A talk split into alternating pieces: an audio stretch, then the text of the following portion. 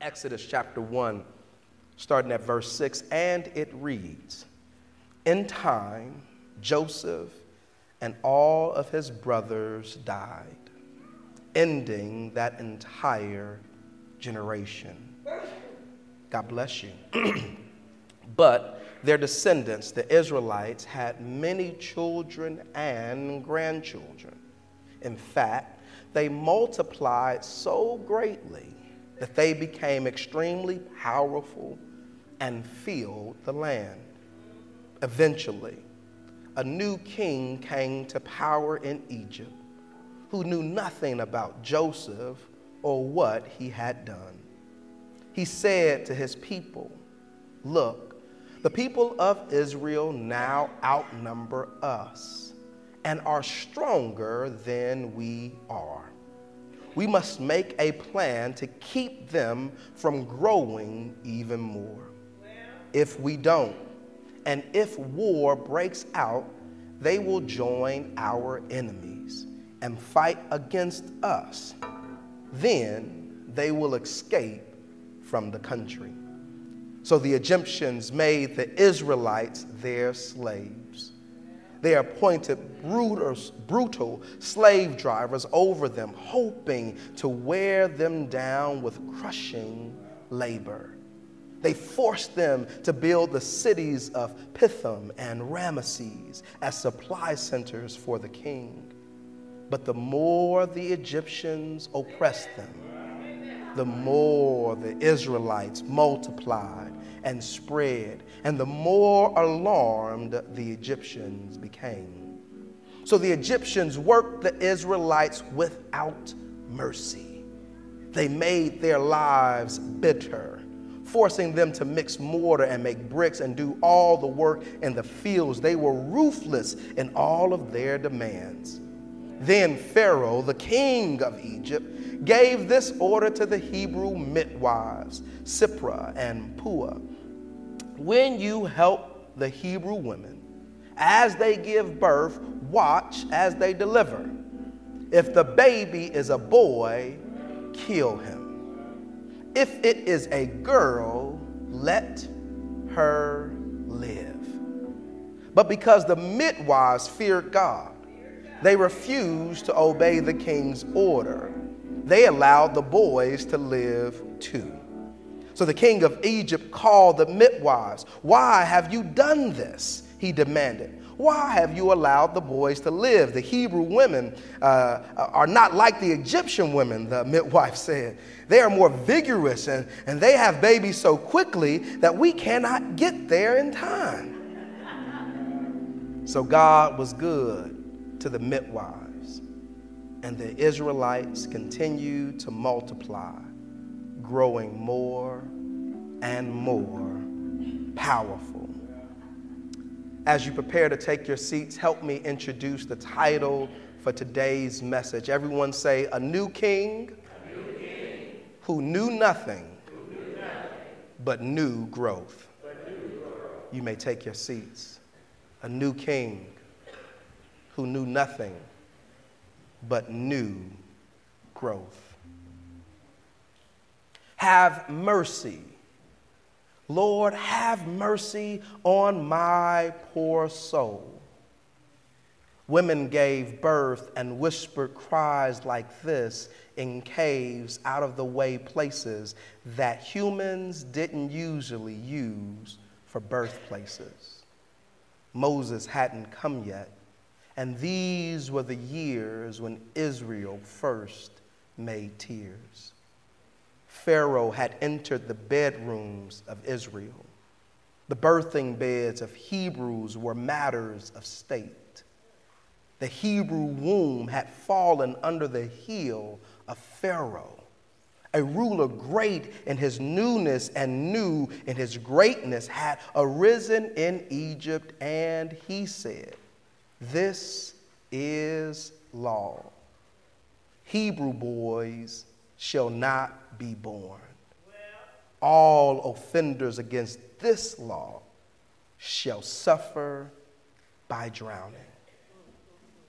A great forest of suffering accumulated between the basement of heaven and the roof of hell. The shadow of Pharaoh squatted in the dark corners of every birthing place in Goshen.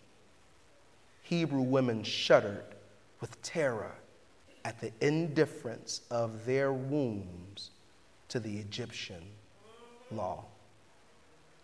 These words were penned by Zora Neale Hurston in 1939 in the book entitled Moses, Man of the Mountain. I was impressed by her amazing way of telling story as she does further into the chapter. But I was also arrested by the fact that maybe with a few changes of words, nations, and people, so much of this potentially could apply today. That the wombs of women fall under the matter of the state. As I sit and think about this particular text and this series that we go into entitled Freedom Ain't Free, I want us to go through this book as uh, at least a few chapters as we really begin to wrestle what does it mean for us to grow in freedom? I think we may think freedom to be something that is granted. That freedom is a thing that we just walk into. Yet it is my sincere belief that freedom is far more a lived reality by the individual seeking it than the one trying to slow it from coming. And this particular text helps us to identify how we have come to know the children of Israel. It is not until we get to Exodus this particular movement that we see the development of what we now call the children of Israel. Prior to this time, there are groups, there are individuals, there may be some levels of tribe, but they are not known together. And some of you, bibli- uh, biblicists or biblical historians, you know that this led out of the book of Genesis that in Genesis there was a man by the name of Jacob, and Jacob had uh, 12 sons.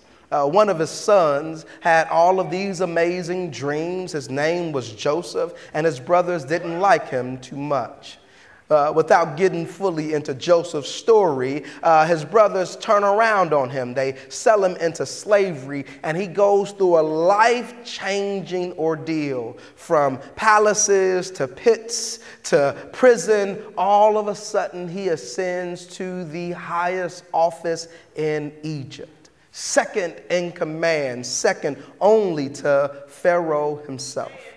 His wisdom and his divine connection allow him to see and to do what no one else can. In fact, he is so amazing that he ushers in a brand new economic and social movement in Egypt, solidifying them as a power in the ancient world. It is his efforts, his intelligence, and sometimes his dogmatic way of going about things that move Egypt now into a world power.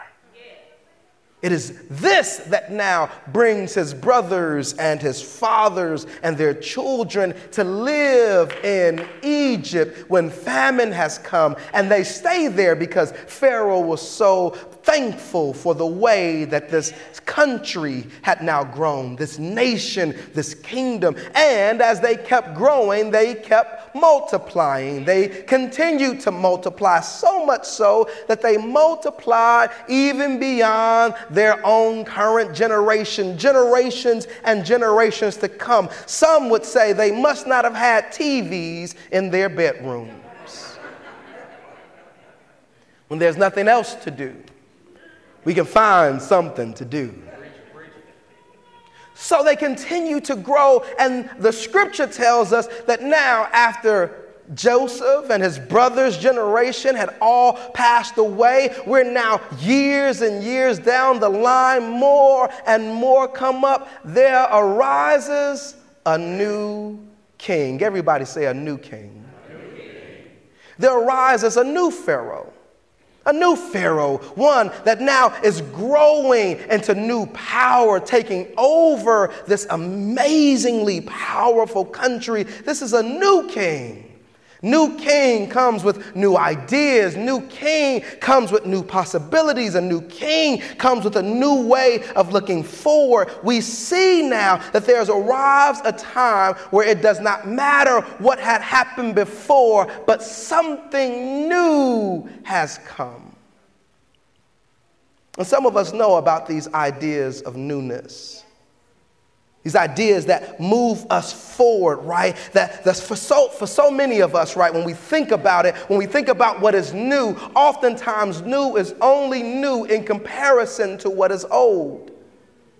And in fact, I dare say it is in our culture that we have an infatuation with new. You know, we love new, new clothing, new opportunities, new car, new phones. We have to constantly have the new thing because the new thing is the thing, and the old thing no longer holds our attention. We have an infatuation with new. New has become now synonymous with superior and old synonymous with inferior. And it is philosopher, uh, I think he goes by the name Bifo. He's an Italian philosopher. He lifts this story up in this uh, article he writes called After Future, where he says this is a new thing. This idea of newness and future being better. I'm not sure if we recognize that the world has not always expected the future to be better than the past. Right, right, right, right. We live in a dispensation where we're constantly looking forward to better things to come. But uh, as he would lift up, if you lived in the Middle Ages when you were surrounded by the Christian bubble, it was expected that the best things were in the past. Think about it. It is in the past by which God created the world. It is in the past that Adam and Eve lived in the garden prior to the inset of sin. It is in the past where we lived the glorious way that we were supposed to live. We are not getting closer to that. We are only getting further away. It was no expectation that the future in and of itself would be better. That is an advent, a creation that comes in connection to capitalism and production. Because now you have to know that we can make more stuff, but you won't keep buying the more stuff if you already got the stuff that you think you need. Right, right, right. So I have to be able to create a way for you to think that the stuff that's still doing things for you currently are no longer good enough to force you to say, I'm willing to pay more money for something that's almost the exact same, but it's a new smiley face. Right, right. This idea of new and future is a concept that we live in in a very different way. And so, when this text lifts up that there's a new king, some of us may hear new and hear positivity. Some of us may hear new and think of possibilities and hope. Well, all of a sudden, we recognize very clearly that new was not intended to mean better. It says, a new king had risen up. And this new king knew nothing. It's amazing how that worked. Uh, if I've had the, the, the supreme honor of being able to go to Egypt And one of the things you will learn about Egyptian culture is that they were some of the earliest advances in technology, written technology specifically. That that was associated with the pharaohs was almost intentionally kept, stored, and moved forward. You did not get the opportunity not to know because it was all around you encased in monuments, encased in hieroglyphs, constantly retold from the royal court. There was a training process for new and upcoming leaders in this way because the way of the Egyptian was good. So it makes me question how could a king rise up and know nothing about Joseph. In literally one of the most advanced, advanced cultures of its day with its ability to communicate forward. They have done things that still today we marvel at. They built buildings that still stand, and we can barely make sure our building stands for 20 or 30 years. We're talking thousands of years. These structures are still in place with no technology that we know of. And, and the king rose to power and knew Nothing about how he became and how the country became, unless there's a reason for the lack of knowledge. Right, right, right. Maybe it wasn't a lack of knowledge, but a rewriting of knowledge. Maybe the reason that Joseph was not known was because Joseph was now hidden by others who were ascribed to his history. And the reason why a new king could not know who Joseph was was because the stories that were now told in Egypt whited out Joseph's uh, uh, uh, presence and put in others that said that they did things that they had not done. And, and they, they moved other books away and said, You can't read these books, but you can read these books right here. It's something that must have happened. How could you not know? Maybe this was intentional. And maybe it wasn't. This is all conjecture. The scriptures don't tell us why he doesn't know, but I think it's something to his not knowing. Because if he doesn't know, things change. Because if he does know, maybe things might be different. The Exodus writer intentionally tells us that he didn't know Joseph. He didn't know the stories. Maybe it was willful ignorance. You know, sometimes we love to feign ignorant. And you might be ignorant, but it's not because you could not be learned. It's because you have chosen not to know. And that willful ignorance can also produce the same type of stuff. Maybe they got tired of teaching him the same history. We don't want to keep talking about the same thing over and over again. The, the children get so bored at us telling the stories all over again. And so instead of teaching them the stories as they should be known, we just let them learn whatever they want to learn. And then we wonder why they now do and have decisions that they make that make no sense to us because we didn't make sure that they knew.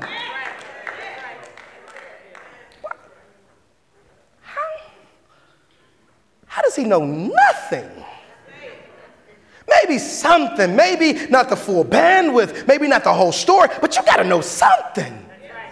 You weren't this powerful. You didn't have this much land. You wouldn't be where you are had it not been for this one that came before you. You mean you know nothing?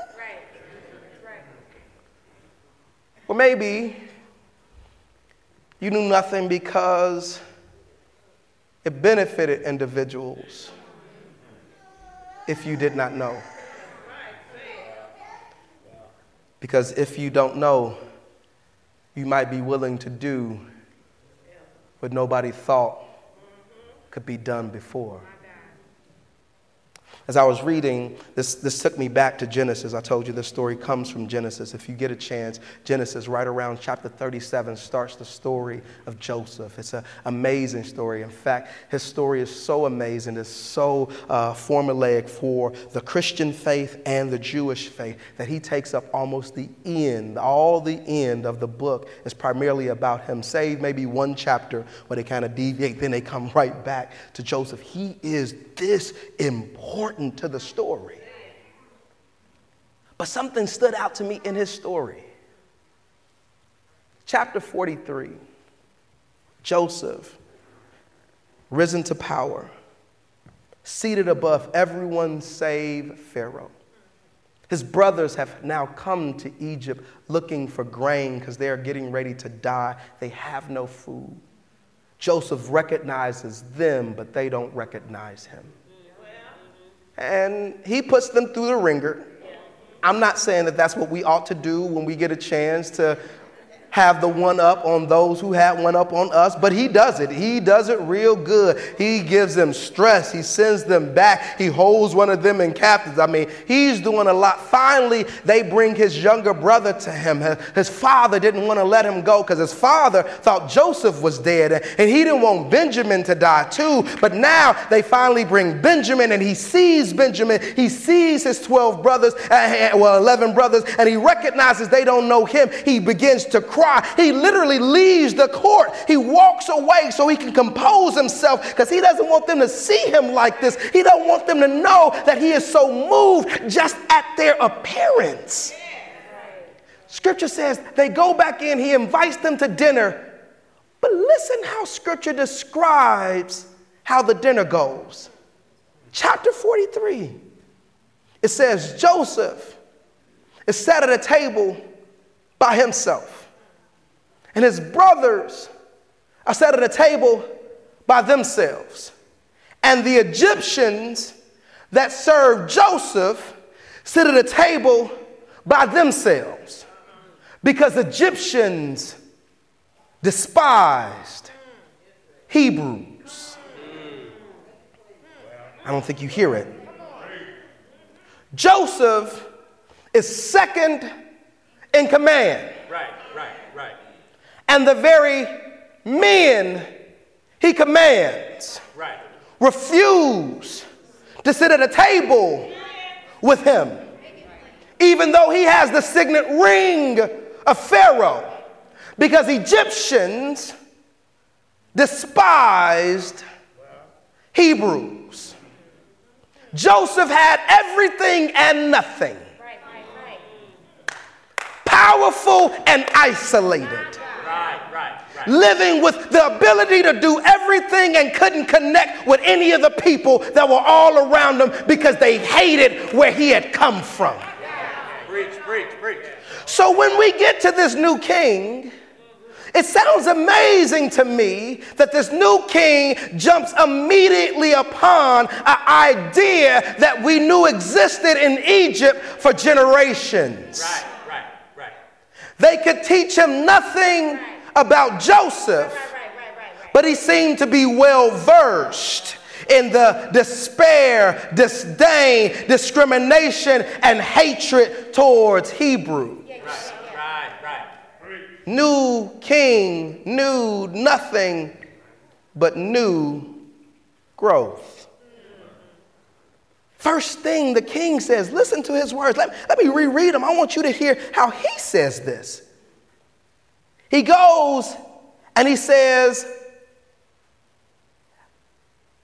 Look, the people of Israel now outnumber us and are stronger than we are.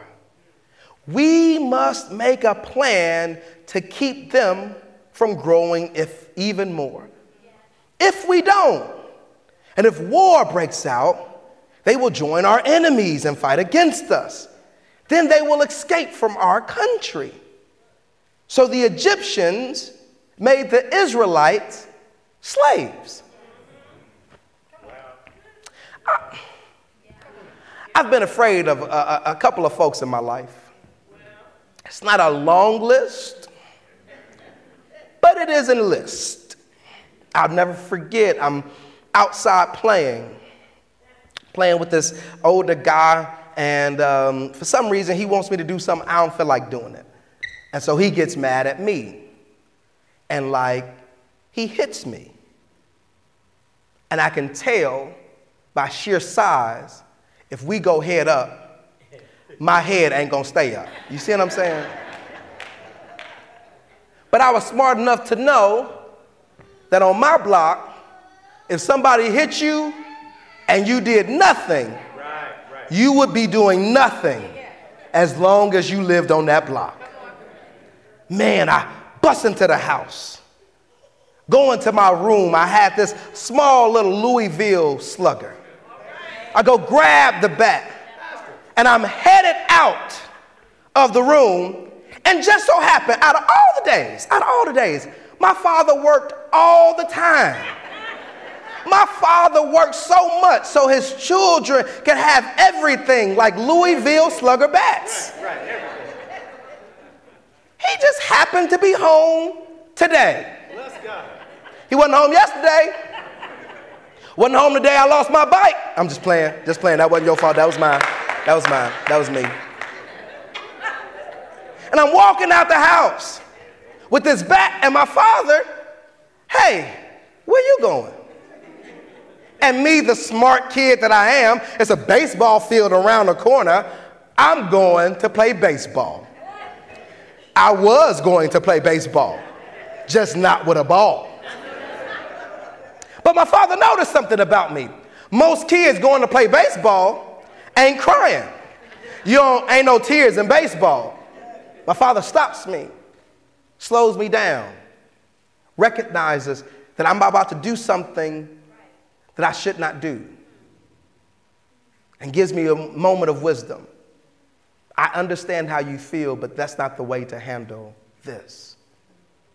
As much as I was scared of him, the only way I thought that I could get over him was trying to subdue him myself. But this never works. But this pitch resonates deeply because the Egyptians already despised the Hebrews. Can you hear it? There's so many of them, man. They've taken all our jobs. Maybe we should build up a wall, man, to keep them in Goshen because they keep coming over here and we don't know what else to do. I don't like our current policy by which we keep letting everybody, everybody ain't Egyptian, right? And we should only keep the Egyptians Egyptian. And if you ain't Egyptian, maybe you should just go back to your own country. It's amazing how that was already there. The, the new king that knew nothing didn't invent this. He just built off of what was already there. And watch this, he's so intelligent, so smart that he doesn't just say, let's get him out of here. He says, how about we do something that's even more beneficial to us? Why, why not make money off of them? Why? Amen. Even the babies, they know, they know. Uh oh.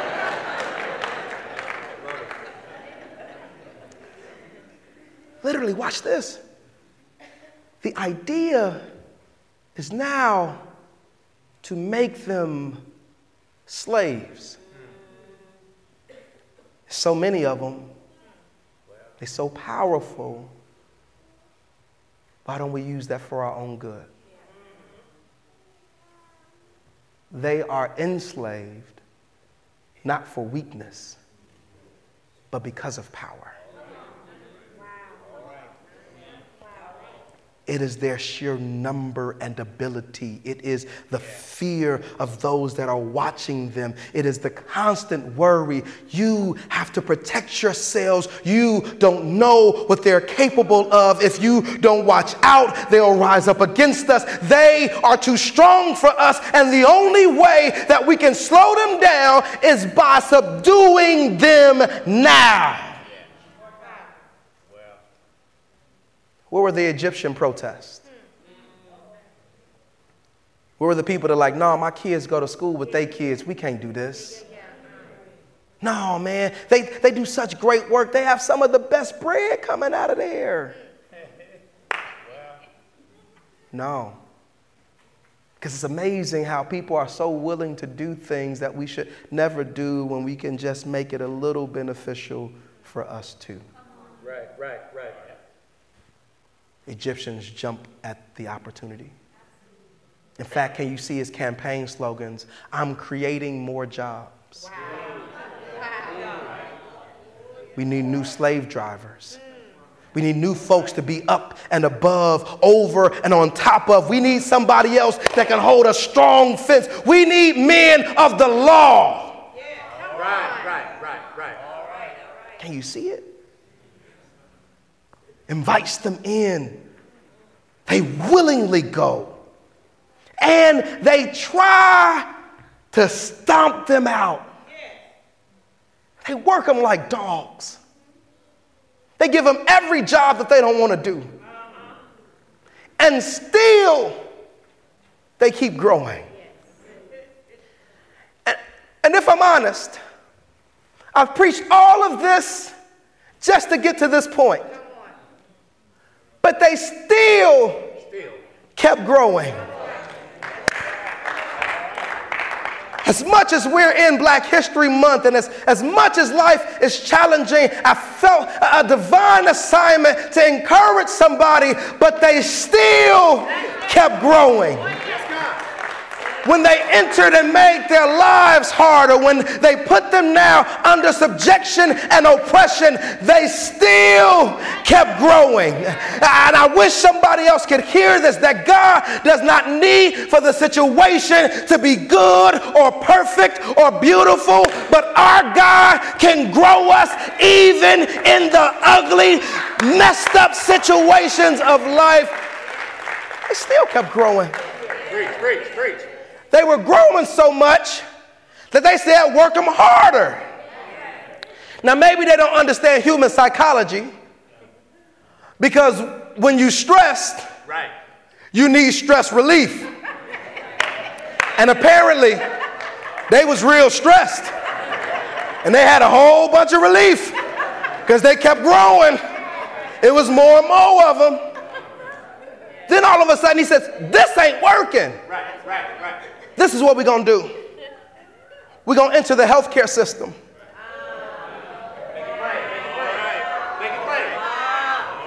Everybody don't need access to good and affordable health care. Not, not everybody, not everybody. The girls get the good stuff, but the boys, no, no, no, no, no, no, no. You can't, you can't let them leave. You got to kill them and take them out because if we can sterilize them. Because think about it, think about it, think about this. If you really wanted to do away with them, why not kill all the kids? Let me say it again. If we hate them so much, why not kill all the kids? Because you don't want them to go. You just want to control them. And it's far easier to control when the ones you fear you kill off. Kill the men. In fact, start killing them as boys. Probably if they were today, they wouldn't even kill them. They would be so good, they would just suggest to the boys to kill themselves, Right, right, right. kill each other.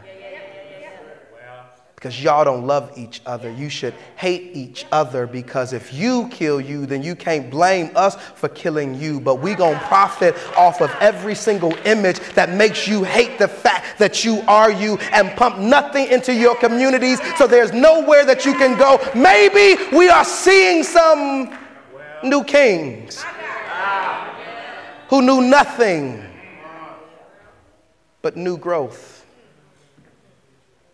But we got a God. Scripture says that the midwives wouldn't do it. They said, No.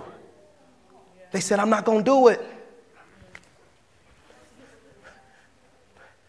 Thank God for the women that said, We'll protest even if the men won't. Right, right. Thank God for the women that said we are positioned in this position to make sure that we can make uh, to make sure that we can continue this. We're gonna fight this line. So when it's your turn, fight for us. And, and I wish we had more young men that recognize how many times the women showed up for us, and we're only here because they showed up. And what would it look like if we fought for them as much as they fought for us? And forgive me for the devi- deviation, but I gotta say it. We ought to love our women. We ought to take care of our women. They should never have to worry about where to go. We should love on them. Because had it not been for them, had they not been the ones that nurtured us, loved on us, provided for us, even with the shadow of Pharaoh on their back, they said, No. But new growth. They kept on growing. Said, Kill them, they kept on growing. Said, Work them, they kept on growing. All of a sudden, now it's more of them than ever. And God is right there. And although this chapter may not take us all the way there, it's a reason why now we know of another king. Right, right, right. There was a new king that knew nothing but new growth. But there's another king. That king wasn't brand new to the situation. That king really wasn't a new king at all. That king was just as old as time itself. That king had been there since time zero. That king had said, Let there be. That king had started it all. That king had seen us before. That king knew that we were coming, and that king knew everything knew all of our mistakes, knew all of our issues, knew all of our shortcomings, knew that we would never be able to make it out of the oppression by ourselves. And that king did a new thing to make sure that now we could grow into everlasting life. The same king had also been associated with another king to come, one by the name of Moses, but he was better than Moses. This king had been associated with Elijah, but oh, he was better than Elisha. This king had been associated with John the Baptist, but oh, he was better than John the Baptist. This king was God incarnate. This king was bigger than anything else. This king had power in his wings. This king could walk upon the waters. This king could tell everybody else, watch out, I'm about to do a new thing. And he does it not by war, not by trying to kill everybody that was going against us, but by giving his life Right, right, right, that we might have life. It is a reason why we understand the Christian story through the story of Exodus. In fact, well before Christianity had made it into many of the places all around the world, there were Africans in the diaspora of slavery from Brazil to the West Indies that had stories and lores of Moses. Moses, the great emancipator, the great liberator, the one that was able to stand and talk to God. And as much as we think or they could have thought Moses was special, can you imagine Jesus? Right, right, right. sitting at the right hand of the Father. And every single time there's an issue or mistake, every single time the enemy brings up a reason that you deserve demise, he stands up and says, Not my girl, not my boy. I got him taken care of. He's covered already. I know what he owes, but check his account has been paid in full. There's no more debt there. There's no more need there. I have covered it. All you got to do now is see the blood that covers them, that now he can be, she can be all that we've claimed and created them to be.